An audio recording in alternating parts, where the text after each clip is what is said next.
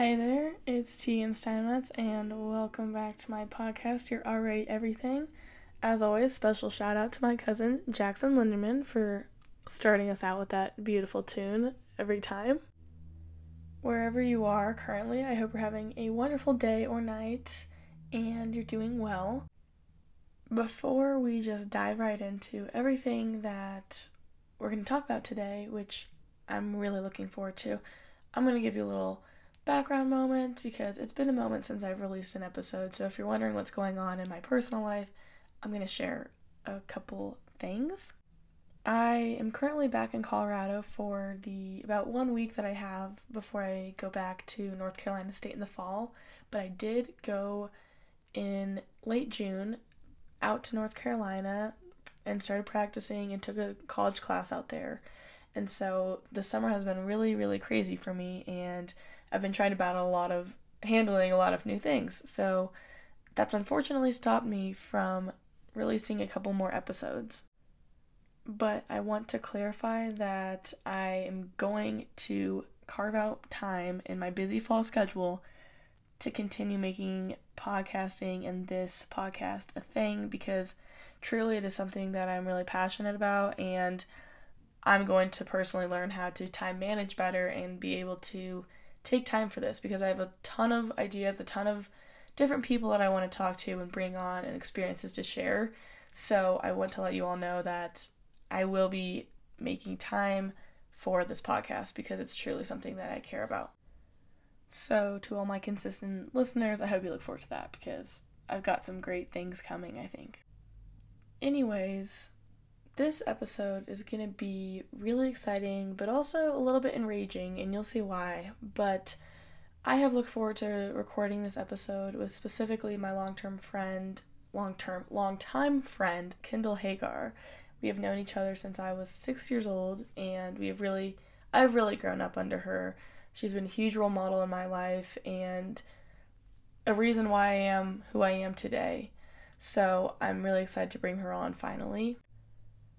To briefly outline everything that Kendall and I will talk about in this episode, we're going to cover, Kendall's going to cover a little bit more of our background. She's going to share about the organization that she works closely with, the Wayfaring Band. She's going to share all about the Wayfaring Band, and that will dive more into what disability is, what disability looks like, stereotypes of disabilities, ableism, what ableism is, what ableism looks like, different phrases and words that maybe are common in today's language but are actually very offensive and have negative connotation. And then we're going to go back and she Kendall's going to tell us how we can replace that kind of language as well as reframe our thoughts to hopefully become better, more inclusive people. We're going to talk about accessibility, what accessibility looks like, we're going to share, I'm going to share my favorite memories from my trip with the Wayfaring Band a year ago in San Diego. Kendall is going to share some of her favorite takeaways from her many, many trips with the Wayfaring Band.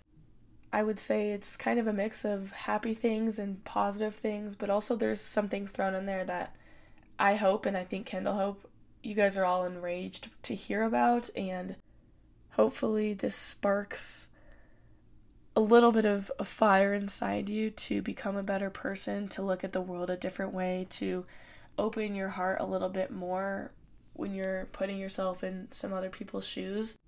Because everyone is human. We're all humans seeking to be fully accepted as we are and loved and be able to be appreciated. So, being able to put yourself in other people's shoes see the world from a different light that's not your own is really important. And hopefully, this podcast episode will spark that in you and you will seek to be better, look at things differently, and also inspire others to do the same.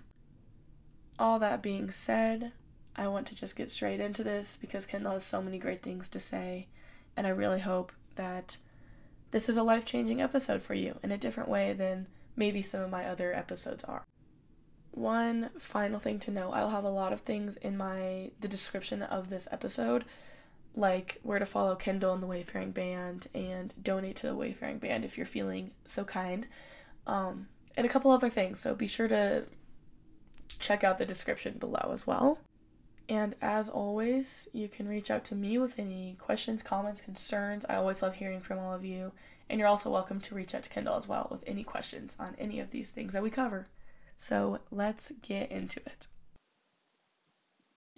Hi, guys. Now I have Kendall on the air now. So, Kendall, would you like to introduce yourself and um, tell everybody a little bit how we got to know each other and why we're sitting here today? Yes. Hi, friends. Absolutely. Um, it's really fun to be here with you, Tegan, especially since we've known each other for such a long time. Tegan and I were just, you know, talking about our history together, and I was her swim coach, her neighborhood swim coach, when she was six years old, which was absolutely wild. Um, and our friendship and relationship just kind of grew from there. Started at Homestead. Started at Homestead, the roots. Yep, that's right. And then um, she so she coached me for a couple years then, and then I don't even know when I started first working with Denver Sharks. Maybe I want to say like sixth or seventh grade. Yeah, I think so. I because it was before high school and it was before COVID, so that puts it seven maybe middle school times. Time before COVID Time before, doesn't feel yeah. real. That's so real too. it's very hard for me to figure out figure the timeline out. before that. But yeah, I think I mean, so the Denver Sharks is a Special Olympics swim team in Denver, and yeah, you started volunteering and and being a coach. Um, probably I don't know six years ago. Yeah, something like that.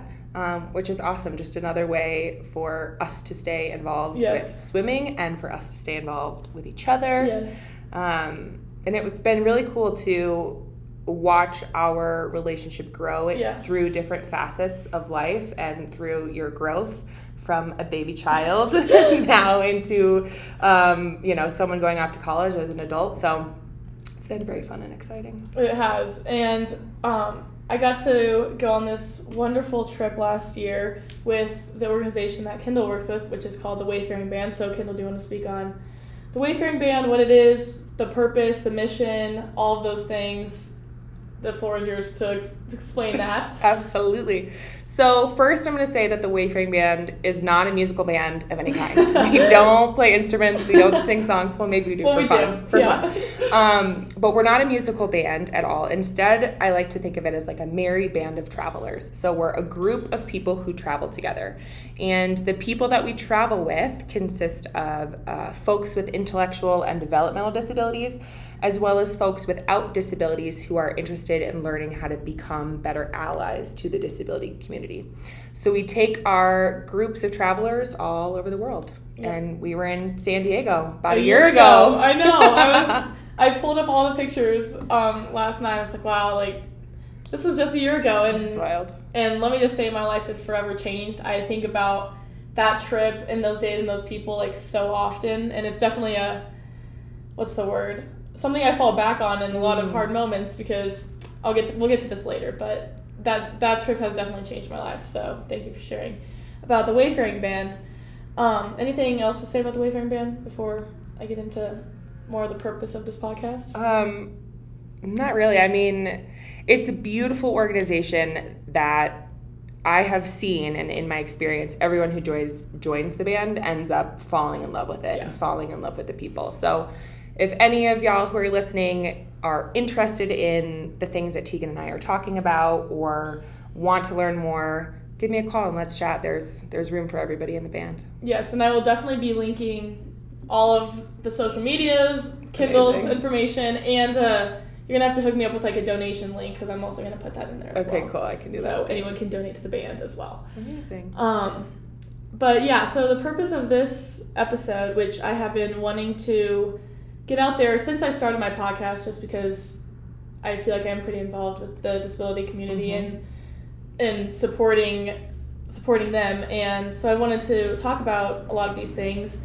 But in this episode, we're going to just talk a lot about disability justice and ableism and what that looks like and kind of today's speech and a lot of like words and phrases thrown around that are really offensive and like how you can kind of change that like internalize what's the word prejudice mm, or uh, stereotypes yeah or, or your maybe your bias yes or yes just just your thought process when you think about other humans. yes. I think there are different perspectives and ways to think so that you can be more inclusive Yes. in your everyday practices. Exactly. So this will hopefully cover and help all of you listeners try to actively become better people and look at people in a different light like I have learned and I, I know we both can say that because I remember talking about it like last year and there's like moments where you feel like you mess up or like I feel like I mess up and obviously it's not perfect either and there's not a perfect way to be or how to handle situations Mhm. so, but I hope like Kendall can help everyone have some tools to hopefully approach things a little bit better with a more open heart kind of thing. Absolutely.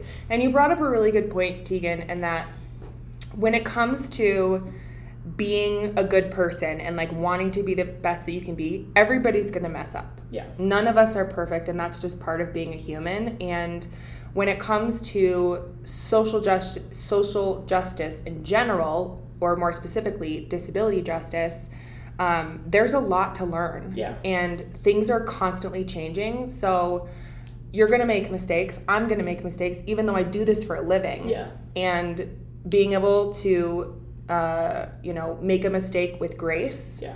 and with accountability is important and then just continue to move forward you know just like in life right it's a pick yourself up Pick off you the up. horse or you know whatever the whatever the saying is Yeah, yeah. um, but i think a lot of people are afraid of, of doing things wrong Yeah. or not knowing the right language to use Yeah. or saying the wrong thing and so then people don't get involved which is the exact opposite of Of- what the world needs Yeah. right the world needs you and needs you to learn and wants you to learn and and so part of it is just being willing to to make mistakes to make so. mistakes. Mhm. Yeah. All right. So I think let's shift into like what does disability mean to you? What's the definition that you share? Um, and I guess one thing I should mention before this, a lot of things that we're going to talk about is covered in the curriculum that you share on the Wayfaring Band trips. You want to talk about that for a moment, just before? Sure, yeah. So while we're on tour, we do something that we affectionately call our curriculum, which is basically just a foundation uh, for conversations around difference, disability, inclusion, accessibility. It just sort of offers, uh, like I said, a foundation for us to start having Yeah. really deep and beautiful conversations. Um, and our curriculum has been developed over years and years, Yeah. and there have been many, many minds that have um, been part of the development process, and, and that includes our bandmates with disabilities. And um, really, the purpose of it is you know, when people go through our curriculum and come on our trip, we want them to have better tools Yep. to manage difference in the world. How can you be a more inclusive human? And, and do you have the right tools to build a genuine connection with someone who is different from you? Yes. Beautifully said. So, back to what I just said, will you start with just like the definition of disability, what that means to you, and then kind of dive into stereotypically how does the world view that and Mm. where do we see those like barriers that we're trying to break? Sure. So, disability is a very wide category. Folks within the disability community can experience vastly different things. So, the way that I like to think about it, the most sort of uh, accessible way to think about it is that um, a disability is just a different way that a mind and or body works and different than what is considered the norm Yeah. different than what is considered typical. Um, and so within the disability community, there are folks with intellectual and developmental disabilities, um, for example, Down syndrome. There are folks uh, who are neurodivergent and might have a diagnosis of ADHD or OCD or autism. Um, there are folks with physical disabilities, folks who need to use mobility devices. Um, disability includes folks who are deaf, um, folks who are blind.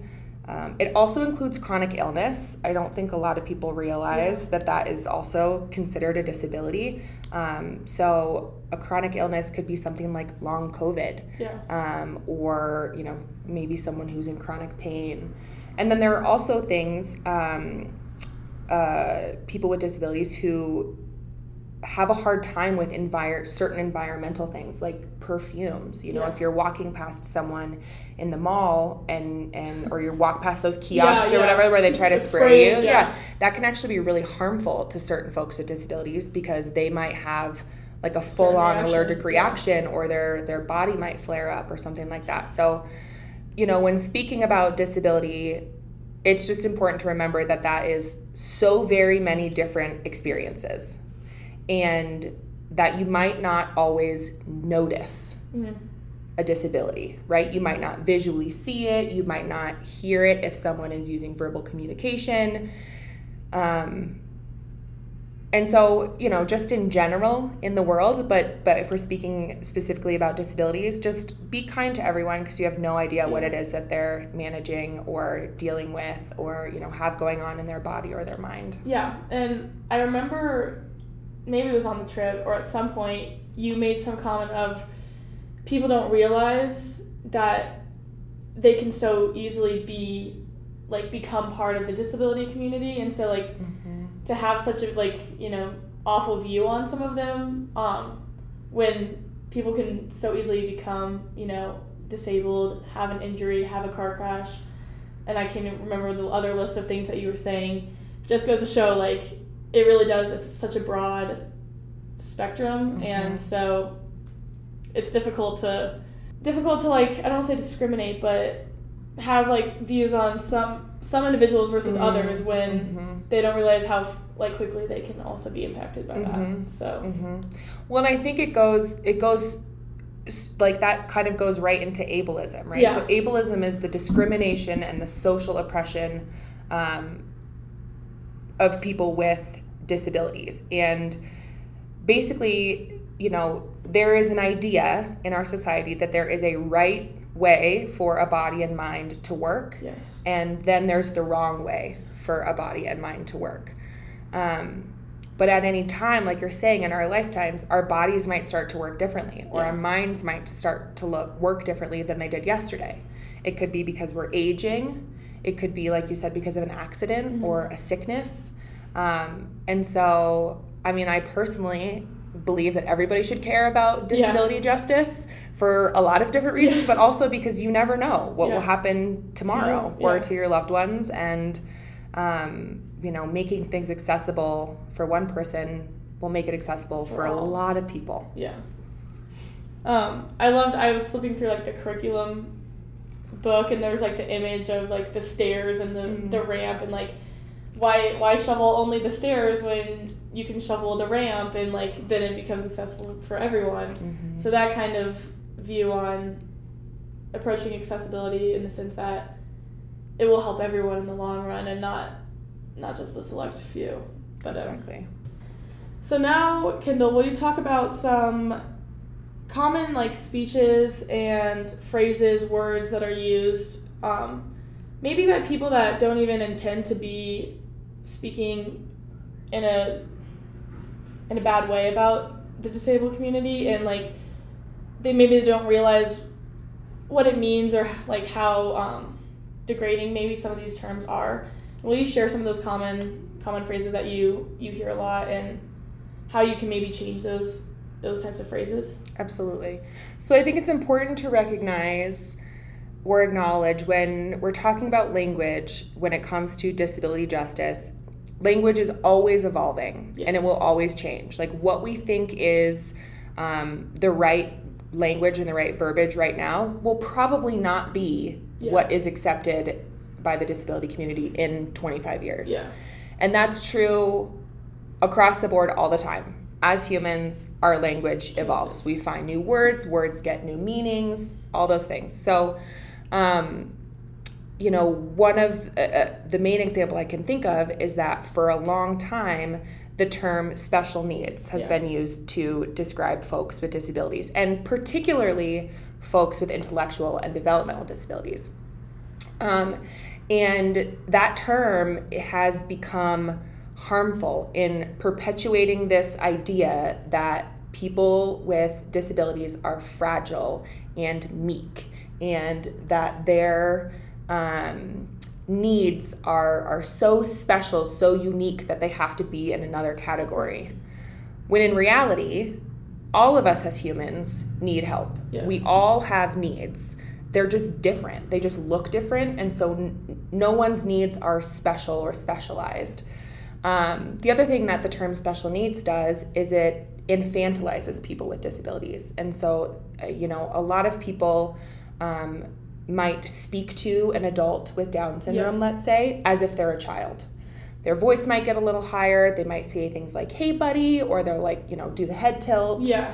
Um, and the term special needs has a very infantilizing, sort of childish connotation to it Yes. um, when adults are adults, regardless of what their experience with disability is. Um, so the term special needs has been, um, you know, has not been used in the disability justice circles a lot recently. Like that has sort of moved its way out. Yeah. It's still commonly used Schools. schools use it all the time. I mean, if you think of special education, um, you know, there are a lot of, uh, you know, Special needs room. The Mhm. yeah. exactly. So, you know, it might take a while for that for that term to evolve. Yeah. Um, but I think what's important is, you know, once you learn that a specific phrase or language has a harmful effect, Yeah. or once you understand what it does, then it's important to find new Another- language. So what would be or what are more acceptable terms instead of saying, oh, this person has special needs or special needs classroom, like that kind of thing? Mhm. What are what are terms that can replace that? Sure. So right now, the big thing in the disability community is being okay with saying the word, word disabled. Uh huh. Having a disability, being disabled, is not a bad thing, and people are um, tired of sort of skirting around the word, word, right? yeah. Like, oh, you're you're not disabled, you're differently abled, Yeah. or um, your abilities are are so special, and I mean, you know, Yeah. I don't know, there are so many of them. So just saying the word disabled is um, is is what it is. Yeah. That's what it is. So let's say it like it is. Um, and then, you know, when you're speaking to a human or trying to uh, understand one individual person's identity, the best approach is to always ask because everyone's going to identify differently. Yes. Even though a large majority of the disability community wants to use the word disabled, that doesn't mean that everybody with a disability wants that Yeah. right? Everybody gets to choose the language that they want to use when it comes to their identity. So, always best practice to ask. Now, is it appropriate to just walk up to somebody with a disability that you don't know and say, "Hey, how do you identify with your disability? Uh-huh. Like what words do you use?" That's not appropriate. That can that's very disrespectful. Yeah. But if you're having a conversation with someone or one of your friends is talking about their disability, you can ask questions like, you know, what words would you like me to use? And things like that and just be willing, you know, to to listen and Yeah. then remember that some people like different language. And be respectful Mhm. of how they'd like to be referred to and mm, love that. So definitely the respect there and and I think part of the thing is people are also afraid to ask sometimes, you Mm. know, because you don't want to offend Mhm. anyone. So I think that comes the fear too. But then it goes back to the it's better to ask, you know, make mistakes, maybe like Mhm. have an uncomfortable or what seems uncomfortable to you conversation versus refer to it in a way that they deem disrespectful or don't want to be referred to. Mhm. So that's important. Um, I guess for a moment, will you just talk about the Wayfaring Band and because you mentioned like the adult, um, how people like talk down on adults with disabilities and like will talk like they're children and all of that, and how the Wayfaring Band kind of like combats that. And I mean, I can speak in my experience of um, you letting everyone on that trip on like any trip they have very adult responsibilities and you let them like you're not it's not you're not babysitting them like any of those kind of things like will you speak on how that kind of debunks treating adults with more respect Yeah, absolutely. So we're really intentional about what we do on the road, meaning the activities that we do, the places that we go. Um, so we'll go to concerts or bars. A, a big place Yeah. historically that the band has gone is biker bars. We actually find them to be very inclusive, Yeah. which is fun. Um, you know, we want to to show the world Yeah. just by our group existing that people with disabilities are adults who get to do what they want Yeah. and have the freedom to make their own choices. Um, and so, you know, we've gotten sometimes we're out at a restaurant and, and one of my bandmates with a disability orders a beer, and then a waiter might look at me and say, Yeah. Is that okay? And I'm like, Yeah, I didn't, that person's ordering, Yeah. you know. Um, and I think that for the most part, when we're out in the world, I think people kind of see it as exciting and they're like, oh my God, that's awesome. A, a group of people with disabilities is, is going on a sailboat for a week in the Bahamas or they're, you know, going to go do this super wild adventure or go backpacking up a mountain. Yeah. And, and that's, that's so rad and cool. And like, that's part of an adult experience Yeah. we obviously run into some folks who are who are not very kind or who are infantilizing and, Yes. and will do the you know hands on the knees hi Yeah, yeah. how are you um but then you know when those things happen our group calls it out and Yeah. we talk about it and and that's something that i'm sure we did in san diego Yeah. like if somebody has a an uncomfortable experience then we'll talk about it as a group and we'll talk about what does that feel like what do we wish was different how can neurotypical people support people with disabilities like what what can we do and the the term neurotypical just means that someone's brain is um, developing as it typically would like Yeah. if we look at the bell curve of you know how the Development. cognitive Yeah. development it's the typical it's the middle so that's that term that's what that means Yeah. Um, I guess that can just flow right into the to the next topic of what can um, neurotypical do people do to support Mm. people with disabilities, or if they see something and don't know how to like approach certain situations, like what is the most respectful way to like approach some of these people? Mhm. Good question.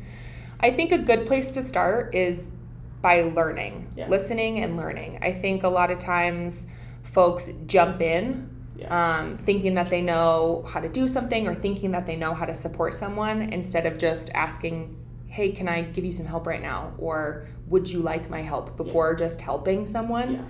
Uh, sometimes people want your help, sometimes people don't. Sometimes, you know, someone might be uh, taking their cup from the coffee shop, you know, and using their elbows to carry it to the table. And Mhm. that's typical for them, and they maybe don't need your help. Yeah. Um, so asking is always a good thing. I think learning about disability and disability justice is really important because the more you learn about what disability entails, um, the kinds of barriers that people with disabilities face, the more knowledge you're going to have and you're going to start to see it everywhere and be able to, you know, call out moments of inaccessibility.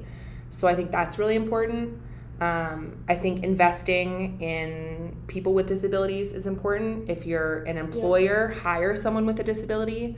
If you, you know, are in school, make friends with folks with disabilities, include them in your life because they are brilliant Yes. and, you know, every human is important. Every human being has a vital, valuable essence and people with disabilities are not discluded from that. that. So, you know, involve them in your life. Um, and I, like I said, I think learning is is the biggest part because in my experience, once you start to learn, learn. you're gonna like go all the way down the water Yeah. slide of learning, and Yeah. you'll never you'll never get out. That's that's kind of how I feel. I mean, I I have worked I worked with the Denver Sharks for many years, but still never knew that kind of side until I went on the trip with the Wayfaring Band, and we Mhm. spoke about the history of like disability and like the the acts. Like I don't know if you have any any of the history timeline events that like really stick out to you as like important, but I just remember you also saying like the disability group is always put last and counted out of the conversation last, and so we make improvements in like racial racial justice like seems improved like there's so much talk around all these other oppressions and um, all of that but then the disability community is always left out do you want to speak on anything about that Sure, yeah. I mean, I think it's important to recognize that all of the isms, all of the Yeah. systems of oppression are actually all very much intertwined. yeah and um, but the disability community has always had a hard time um, finding space for people to listen. Now, I think within the last five years, that's changed. I think that people are starting to really realize that there's a lot that we need to do as a society to Yeah. be better to Yeah. each other. Um, but it's great. yes, thank goodness. Um, but you know, and you were speaking about the timeline. An example I can give is that um, in 1996. Uh-huh. Okay, so that was within my lifetime. Yeah. Um, the first person with an intellectual and developmental disability was given an organ transplant. So up until 1996, no organ transplants were given to people with disabilities because their lives were not deemed as valuable or worth saving. And I think when you have those uh, tags of, of historical knowledge, Yeah. and that it's not actually that wasn't that long ago Yeah. it's much easier to understand how much work we all have to do to be better to disabled folks and like really how messed up the system is and how harmful it has been. Um, you know the For life so for so long. The life expectancy of people with down syndrome has increased Mhm. recently which is awesome. Yeah. we love that.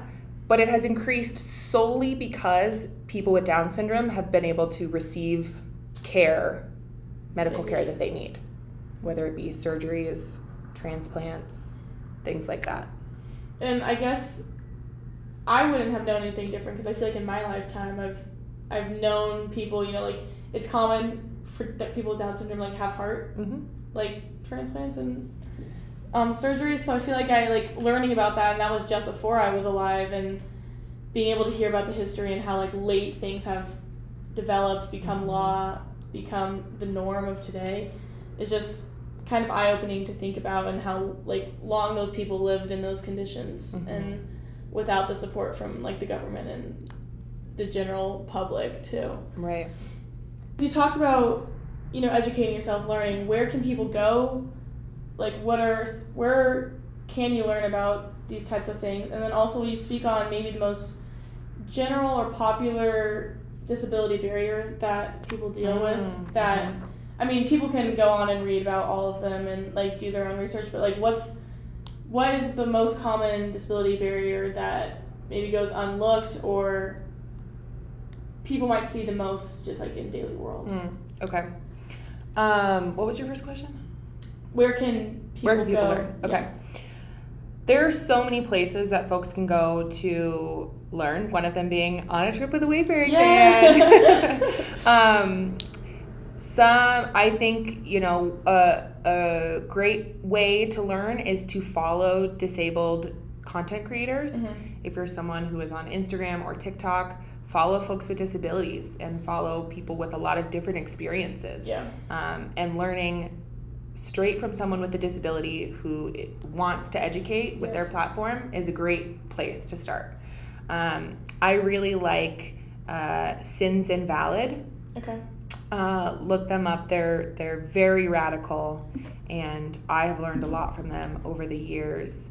Um, you can, you know, get books. There are there are podcasts. There are so very many respected disability advocates, um, and that's a good place to start. Trying to figure out which is like the most common or the most Yeah. harmful barrier is really hard Yeah. because there are so very many. Um, one thing that I don't think a lot of people know is that there is a like a financial limit. There's an income gap, or not gap, excuse me, limit uh, for folks with intellectual and developmental disabilities in Colorado. So people with disabilities um, cannot have if they are receiving. I was so excited to talk about this too. Really? I'm glad you brought this up. Okay. yes. Keep going. Good. Okay, so folks who receive support from the government um, through what's called a, a disability waiver, meaning that they get support uh, for someone to come in their home and, and Yeah. help them with grocery shopping or cleaning the house or maybe a, a counselor to help them manage doctor's appointments Yeah. or, you know, who have transportation needs or who need caregivers in their homes all the time. So if they get that kind of support, they cannot have more than $2,000 to their name at any time or they will lose their their benefits. They will lose their housing, they can lose the support that they get and it keeps people stuck. Yeah. It doesn't allow for people any any space for growth or movement. You know, if you think about any anything that people want in life, it's expensive. Yeah. You want a car? That's expensive. You want to buy a house? That's expensive. You want to buy a new computer or a new phone? That's That's, really expensive.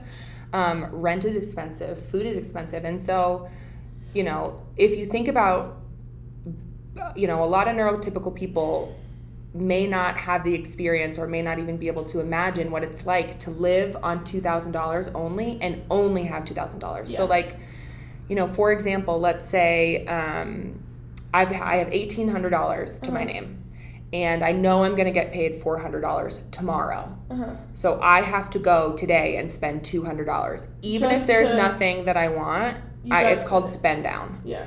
So people have to spend down. So it, it, the money ends up getting used on things that maybe people don't need or want Yeah. just to keep, The you know, below the line. And it's infuriating. yeah, that Um, and like I said, it just keeps people stuck. It doesn't allow for growth, and it just perpetuates the idea that people with disabilities cannot do things or cannot want Provide things. or- Uh huh.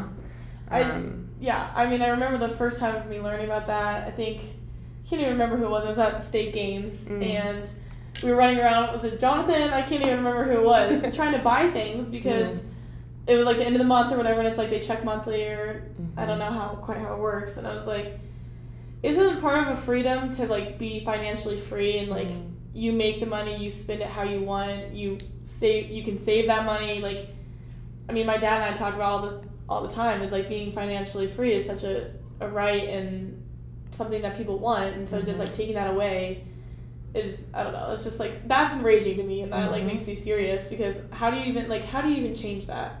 What do, what what do people need to do so that it's not like that, or is that just kind of Mm. a set thing that like by the government that's going to be untouchable? Mm.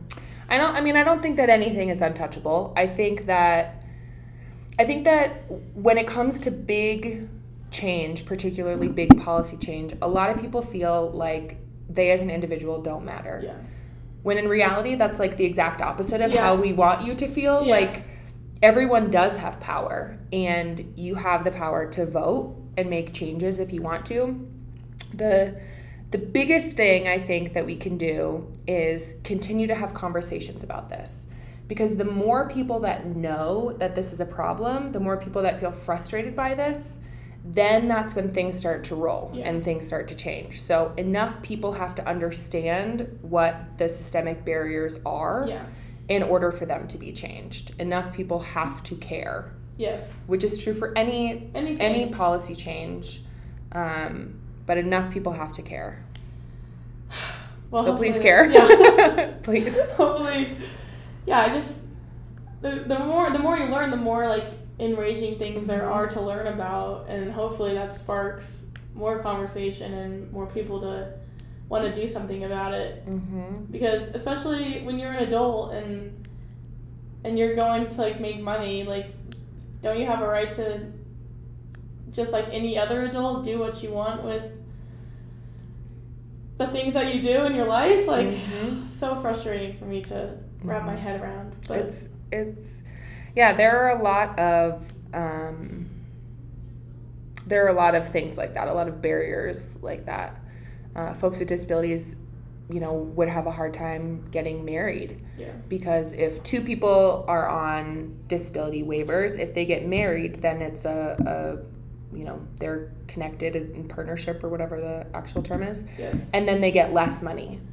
So they would lose benefits too. So people with disabilities can't get married Because they don't want to lose. because they don't want to lose their of- benefits. yeah. Because they need those things. Yeah. And it's okay to, To need, need- help. It is yeah. okay to need things. It doesn't make you unable to do other things. It just means that you require a system of support, which again, we all need. Yeah. And I think we have this really um, uh, inaccurate idea in our society that everybody should operate as an individual and it's like you know it's just the individual who matters and you got this and you go for it and like you don't need anything and pretend like you don't need help and if you don't know the answer like just pretend but it's like that's not real life that's not actually real life and that i think puts a lot of anxiety on a lot of people Yeah. and a lot of pressure that's not necessary Yeah.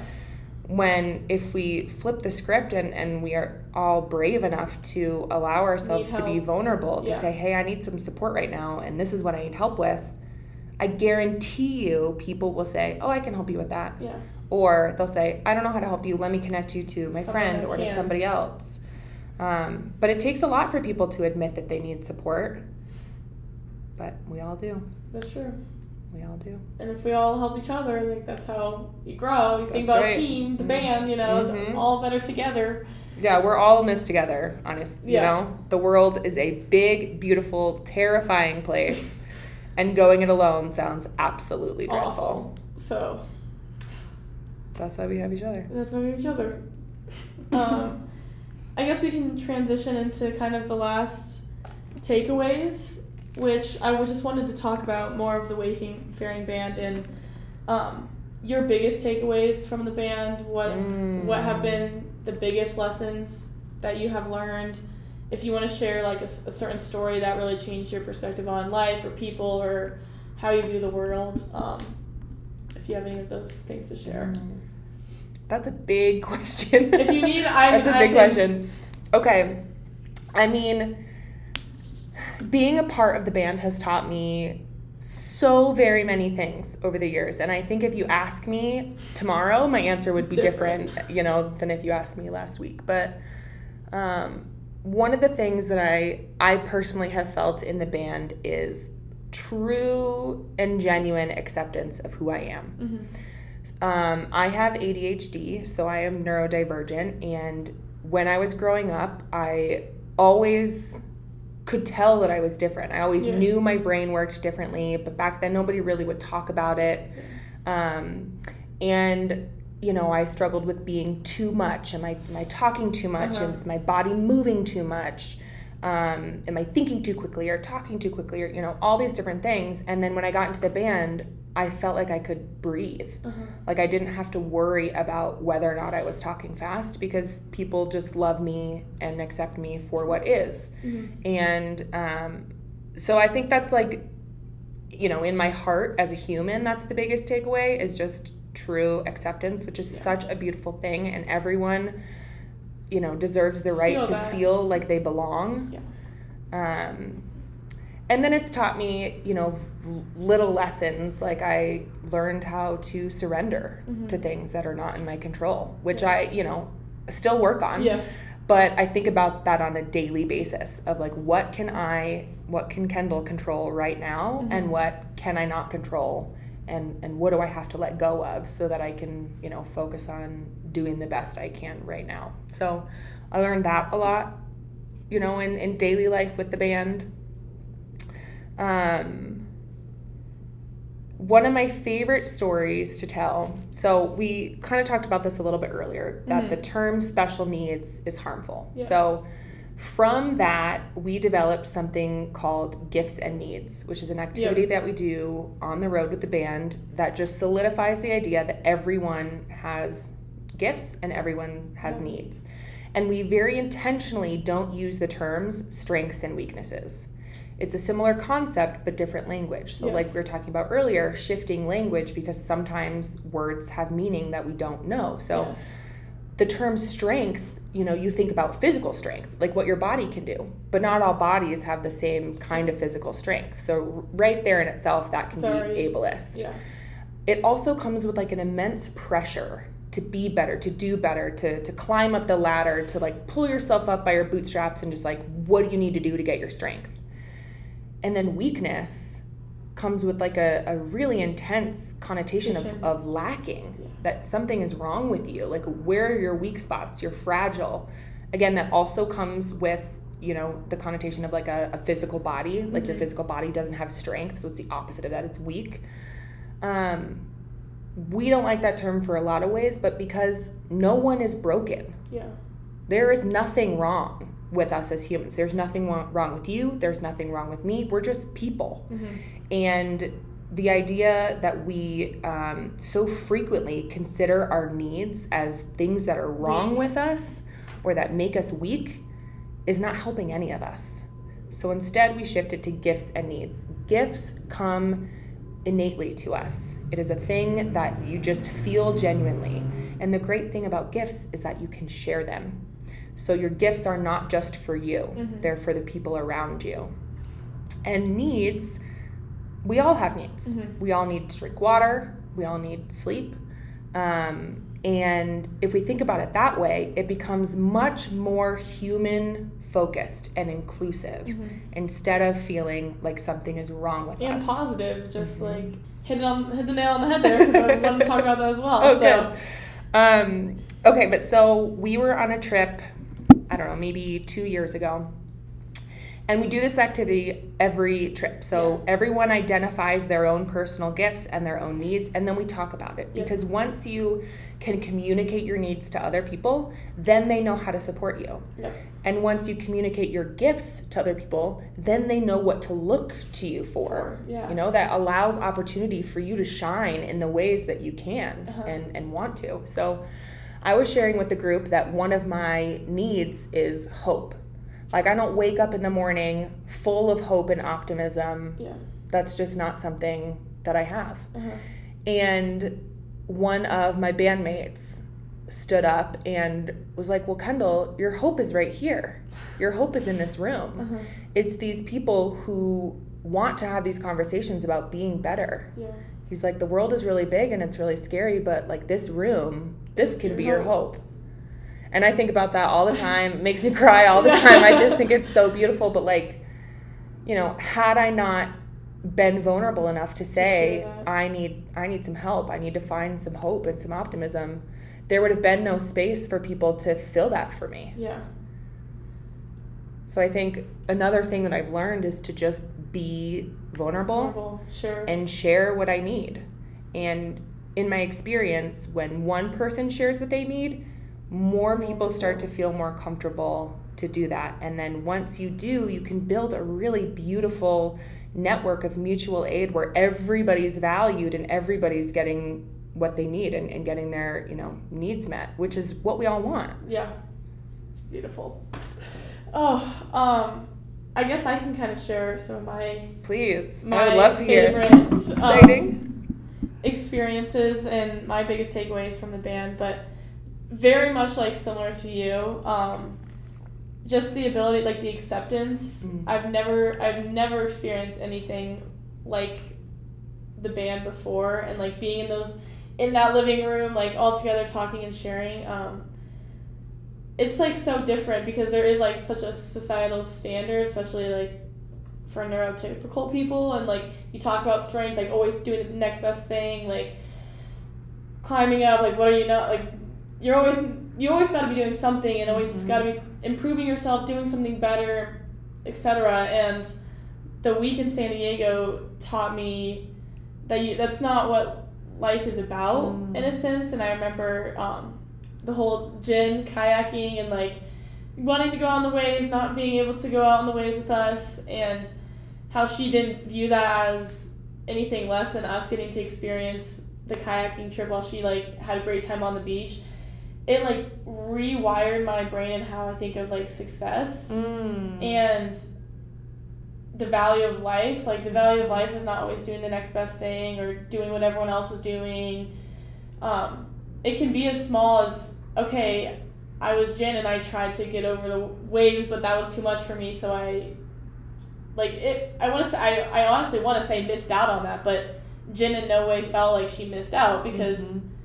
like those small steps and like those small moments are what makes like life life Mhm. and enjoyable and so that like shifted my perspective and i'm not i shouldn't always be i mean it's great to have goals and like want to be achieving things but that's not the whole purpose and the purpose is the journey sometimes and Mhm. like those small moments of vulnerability and being able to accept that maybe like that's not the path for you or that's not something that you participate in and like that's doesn't make it bad or wrong or left out of anything like we all if you just like take a step back and enjoy all those little moments and they might not lead you where you think you're going like that was probably my biggest my biggest takeaway from that trip Mm. um, and it's definitely reframed my view on like failure and Mm. that's carried with me in like sports too because you know obviously i'm going to swim in college and there's been so much there's a lot of pressure always Totally. on sports especially so much. And I had also had a really hard year that past year in, in swimming. So that like really reframed me going into like my senior year of how how I would deem that year successful and Mm. it, it didn't look like a result at the end. Like it looked like connections with people, enjoying the journey, all of those things. So I'm really grateful for that trip. Um what else?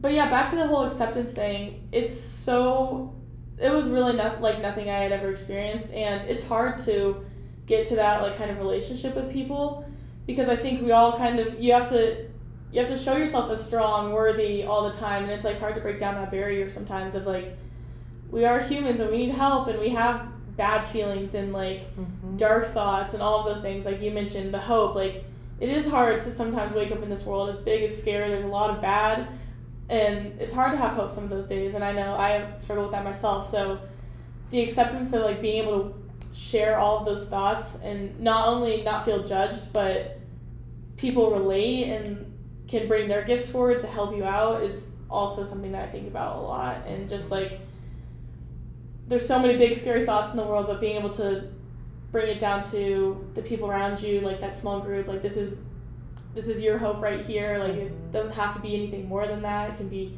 small and simple that is also my biggest takeaways i would say so yeah Beautifully said. that was that was a lot of talking right there I'm like trying to so much to think about looking back but It is a lot to think about. The the trips are a lot, A lot, for everyone. yeah. You know, if you you know, the idea of traveling with 16 people that you may or may not know on a trip anywhere for a week where you're together all, All the the time, time, 24/7. and doing really really fun things and having beautiful intense conversations it's a lot Yeah. people there is there is a growth that happens there Yeah, for sure. And I think one thing, it's like, I mean, obviously you touched on the hope thing, but it's not always perfect. And I just Mhm. remember even going to bed some of those nights, just like feeling like gutted a little bit just of Mhm. the conversations we had. So, but that also teaches you like there's so much more room to grow and like it really inspired me to obviously be a better person, have tough conversations, like be the one to always speak up if someone uses a term that's not okay to use and like be that change a little bit, seek Mhm. out where I can be helpful and not helpful, use my gifts and like Mhm. also I guess my biggest goal sometimes in life is to be that person where anyone can feel comfortable coming to me and like breaking down that barrier. Like I'm not going to judge you for whatever you're going to say or tell me what you need because I want to be here to help you. And if I can't help you, like you said, get someone that can or figure out at least have that conversation. Mhm. So I think that really brought that out in me as well as a gift. Um, that I wouldn't like be that person and see the good, try and be the good, try and be the person that can break down different hard conversations and and spread that for everyone else. So Mhm. we can hopefully all move to continue to be more progressive and and have bigger changes in the world. So Mhm. anything you what's your biggest gift that has been brought out from the Wayfaring band? Good question. like something you didn't maybe see in yourself or think that was really like such a gift that maybe someone else or the Mm. band brought out in you. Okay, so I was speaking to this a little bit earlier, but as I was growing up, I had a lot of uh, fear and anxiety about being too much. Yeah. Right? I have my brain works really quickly, my body likes to move, I like to be silly, goofy. and I always thought that that was a bad thing. Yeah. Because in school, it was seen as a bad Yes. thing, right? Like, Yes. Kendall, stop talking, Kendall, sit still, Yeah. you know, all these things. And what I've realized actually is that that part of myself is a gift. And so whenever we do the activity, I always circle play is one of Uh-huh. my gifts. I play hard. I want to joke around. As you should. I want to be silly goofy. Yes. I love that like playful space. Yes. And the band has taught me that's actually a gift Good. of mine. It is not something that I need to to dampen or hide Yes. or be ashamed of. Um, so that I find very special. And I'm like, Mhm. girl, you're so silly. we love that about you. I love that too because especially as a grow up and you're like you're expected to be this adult that like doesn't do No, that and I'm I like I want to be like four years at four years old like at Uh-huh. heart all my life you the know whole like, time. That I think that's a silly idea that we have in society that you have to quote unquote grow, Grow up, up. and leave silliness behind. Yes. No, no, no. Be silly. if you're silly, be silly. If you're not, then don't, right? Don't be someone who you're not. Because being not silly is is a beautiful gift also. Uh-huh. But yeah, not something to hide. yeah I love that Mhm. um I guess we've really covered a lot any anything else that you want to share or I guess any for people wanting to get involved, you know, maybe Special Olympics, maybe other things, like what are I don't say day to day, but on a smaller scale, if you want to start getting involved with the disability community or like what can you do starting small, like Yeah. give people some options. Uh, there are lots of organizations that you can support financially or with your time. Mhm. Um, some organizations that, that we work really closely with are Guided by Humanity. They do accessible yoga for all Mm. bodies. Um, Access Gallery, they support local artists with disabilities. Um, there is Brewability in Denver. There is, um, oh gosh, I'm blanking. Tact, Revel, uh, Easter Seals, Special Olympics. Yep. forgive me disability friends for all of you that i'm forgetting but there are so so many organizations that are supporting people with disabilities in very different ways. Yeah. um, right? So you know if you're an artist and you find that really fascinating maybe go check out access gallery. If you like um, sports Sports there's like go to special olympics. There are there are so many different ways that you can support again financially or with your time um, and then the other way to get involved i think is just to continue your learning start Mhm. to notice you know where are accessible signs is is uh, you know the button to push to get into a building the accessible accessible button is that broken what might that be like For as a someone, disabled yeah. person if that button is broken um, if there is a scooter left in the middle of the sidewalk what might that be like for someone who uses a wheelchair who goes up to Mm. that and can't doesn't have room to Go around. to go around it what might it be like for someone who has a sensitivity to strobe lights to go into a theater when there was not a posted warning of a strobe light and there's a strobe light in the movie like if you start to think about someone else's experience and what might some what something Put might be like shoes a lot. exactly um, and i think that it's important to start to notice those things because once you do you'll start to You'll notice a lot of disparities you know? Yes. how how tall is the soap dispenser?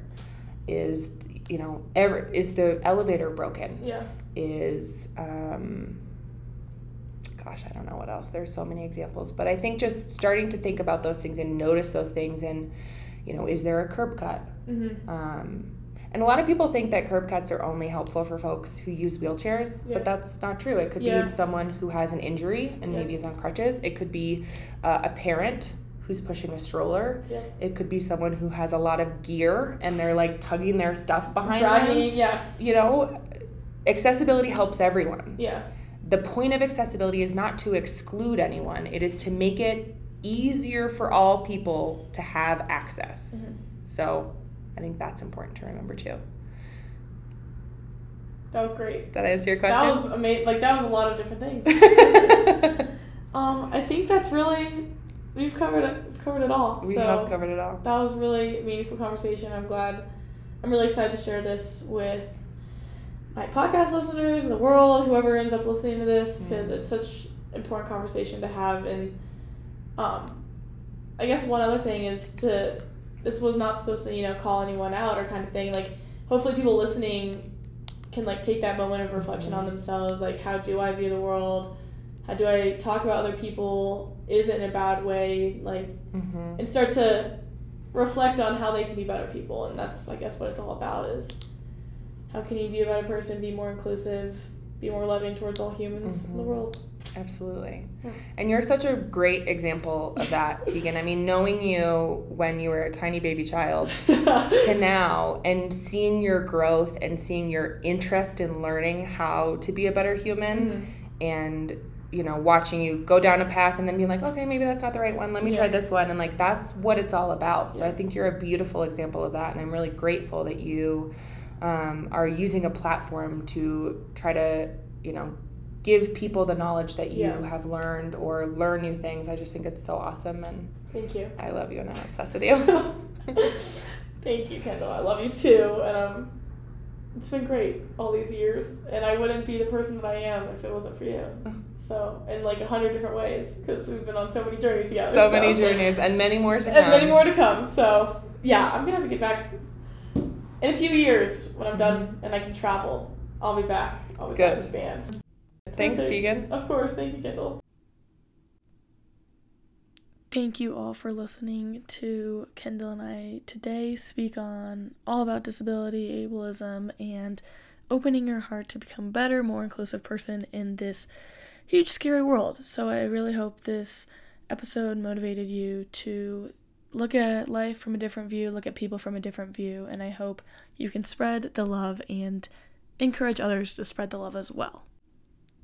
Thank you for taking the time to listen to this episode, and remember, you're already everything, and I look forward to sharing my next episode with you.